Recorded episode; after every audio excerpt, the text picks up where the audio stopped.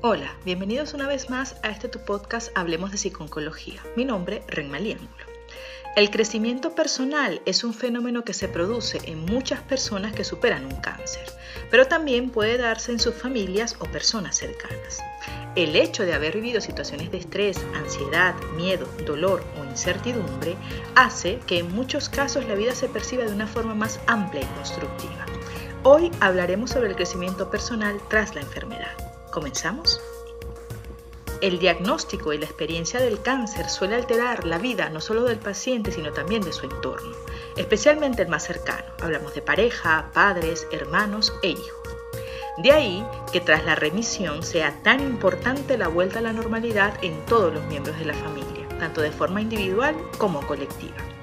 El impacto que el cáncer provoca en la persona superviviente produce un reajuste de roles que en ocasiones puede generar agotamiento emocional, desorientación, ansiedad y depresión, entre otros. Esta experiencia va a constituir un acontecimiento vital estresante que puede dejar una huella inolvidable en la vida del superviviente.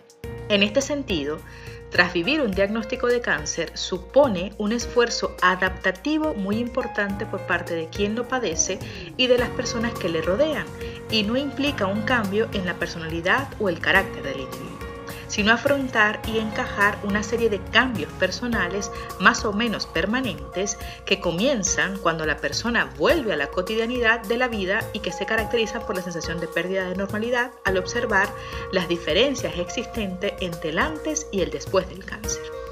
A pesar de ello, todas las personas no van a enfrentar esta situación de la misma forma, por lo que va a existir una diversidad importante en cuanto a la problemática que presenten ya que las reacciones a la enfermedad van a ser el resultado de una interacción de numerosos factores médicos, psicológicos y sociales. El cáncer quizás marque un antes y un después en la relación que tenemos con nuestros familiares y se convierta en un punto de inflexión para reflexionar y valorar aquellos aspectos a los que otorgamos mayor importancia. Vivir el proceso de enfermedad como una oportunidad de valorar lo que es importante y lo que no permitirá establecer un orden de prioridades y ampliar la potencialidad de la persona. Vamos a hablar ahora del crecimiento postraumático en el superviviente y sobre cuáles son esos factores protectores y de riesgo en el ajuste psicológico.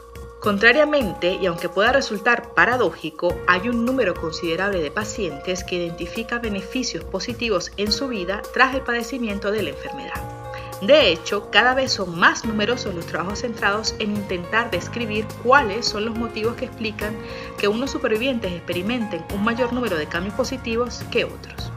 En este sentido, los trabajos publicados hasta ahora han barajado factores de tipo demográfico, clínicos y psicológicos, partiendo a menudo para hacer este tipo de estudios de los modelos de crecimiento postraumático. Ante la experiencia de un cáncer, el ser humano es capaz de desarrollar respuestas de crecimiento o maduración personal, que lejos de negar el sufrimiento o la pérdida que conlleva la enfermedad, intentan integrar estos aspectos en la vida, dando un nuevo sentido y significado a esta. Este proceso de cambio positivo tras el trauma ha sido denominado habitualmente en la literatura científica como crecimiento postraumático. Así, según Tadeci y Calhoun, desarrolladores del término, crecimiento postraumático se refiere a los cambios psicológicos positivos experimentados como consecuencia de la lucha con circunstancias de vida sumamente desafiantes. La teoría sobre el crecimiento postraumático de Tadeci y Calhoun propone que la experiencia de un acontecimiento vital estresante puede modificar la relación con los demás. Los vínculos se fortalecen y aumenta la necesidad de compartir y expresar sentimientos. El valor de las metas en la vida, como la mayor facilidad para diferenciar lo importante de lo accesorio, y las creencias básicas sobre uno mismo, el futuro y el mundo, como sentirse más capaz o fuerte para afrontar dificultades futuras, cambios en las escalas de valores, etc. Es un proceso reparador, una reestructuración cognitiva que ayuda a encontrar una explicación a lo ocurrido en medio de una gran incertidumbre y percepción de vulnerabilidad. De acuerdo con este modelo, el entorno del superviviente juega un papel fundamental en el desarrollo del crecimiento postraumático, sin dejar de lado otras variables como el estilo de afrontamiento del superviviente, la actividad cognitiva, las características de personalidad o variables socioculturales. Así, entre los factores que podríamos denominar protectores del ajuste psicológico o favorecedores del crecimiento postraumático, cabe destacar, por un lado, el estilo de afrontamiento. Un estilo de afrontamiento activo, como la respuesta de búsqueda de información o el espíritu de lucha, favorece la búsqueda de significado ante el diagnóstico de cáncer. También la reevaluación positiva de la enfermedad, negación y aceptación se ha relacionado con mayor beneficio percibido. La actividad cognitiva, la presencia de ideas intrusivas y pensamientos evitativos sobre el acontecimiento estresante aparecen relacionados con el beneficio percibido o crecimiento si son inmediatas al evento estresante y no se prolongan por largos periodos de tiempo. El apoyo social percibido durante el proceso de diagnóstico y tratamiento también resulta un factor importante. Son varios los trabajos que confirman que el apoyo emocional recibido en los primeros meses tras el diagnóstico se encuentra relacionado con la obtención de cambios positivos por la enfermedad a partir del primer año tras el diagnóstico.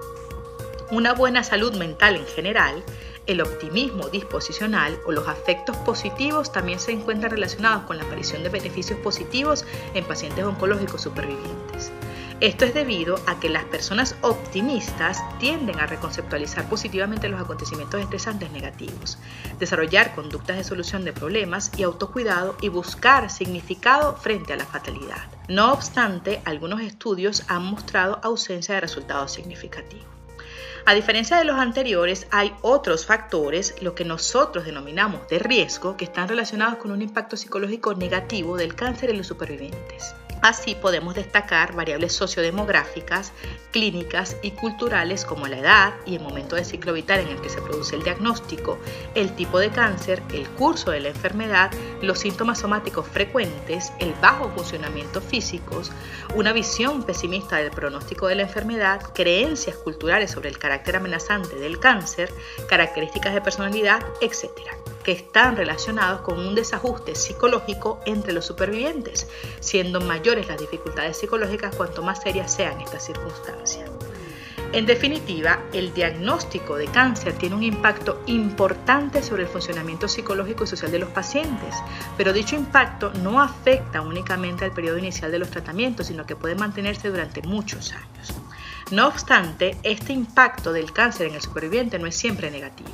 De hecho, muchos son los trabajos que refieren cambios positivos en los pacientes, como el crecimiento personal, la mejora de las relaciones, el cambio en las prioridades vitales, una mayor consideración hacia los demás, la revaloración de uno mismo y de la propia vida, etc. En nuestra próxima entrega hablaremos del síndrome de la espada de Damocles o el miedo a la recaída e intentaré darte algunas recomendaciones para hacerle frente.